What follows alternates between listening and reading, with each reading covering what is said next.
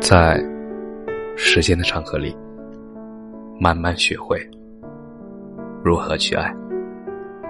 大家晚上好，欢迎收听公众号“青年老年说”。不想上学，就不要上了。昨天有一位听众朋友投稿说，自己不想读书了。我没有回复他。其实我想说，那就不读了吧，随性一点。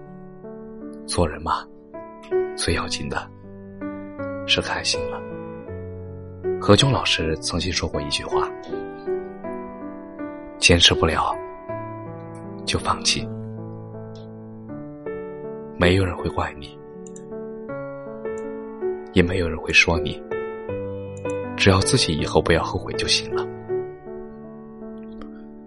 读书苦，读书累，读书还要交学费，不如去当黑社会，有车有房有地位，晚上还有美女陪。这是我们那里小朋友们都喜欢说的绕口令。你看吧，小孩子都懂的道理，你还没参透呢。你得学会做一个干净洒脱的人，往事不记。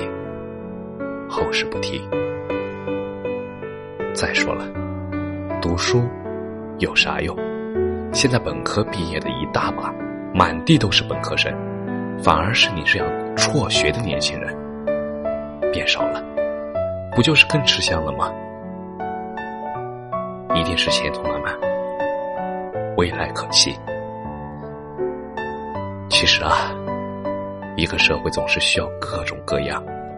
不同的人来支撑，有那些充满知识和智慧的人，也需要那些干啥啥也不行，适合做一个流水线生产工人或者搬砖头的劳动力，也需要有一些混吃等死的货。你不想读书，就不读了吧，跟在座的各位没有任何关系。厌学情绪我也有过，谁都会有。面对成堆的作业和习题，谁能够激情满满的刷题呢？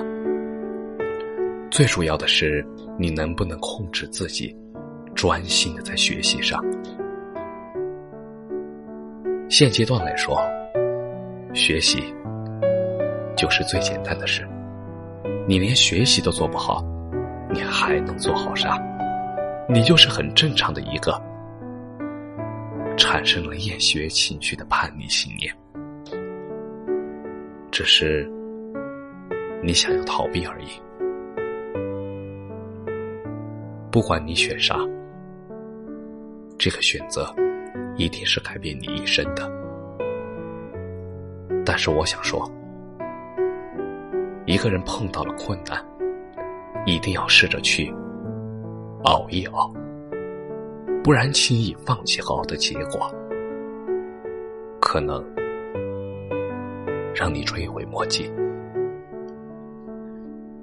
感谢你的收听，晚安。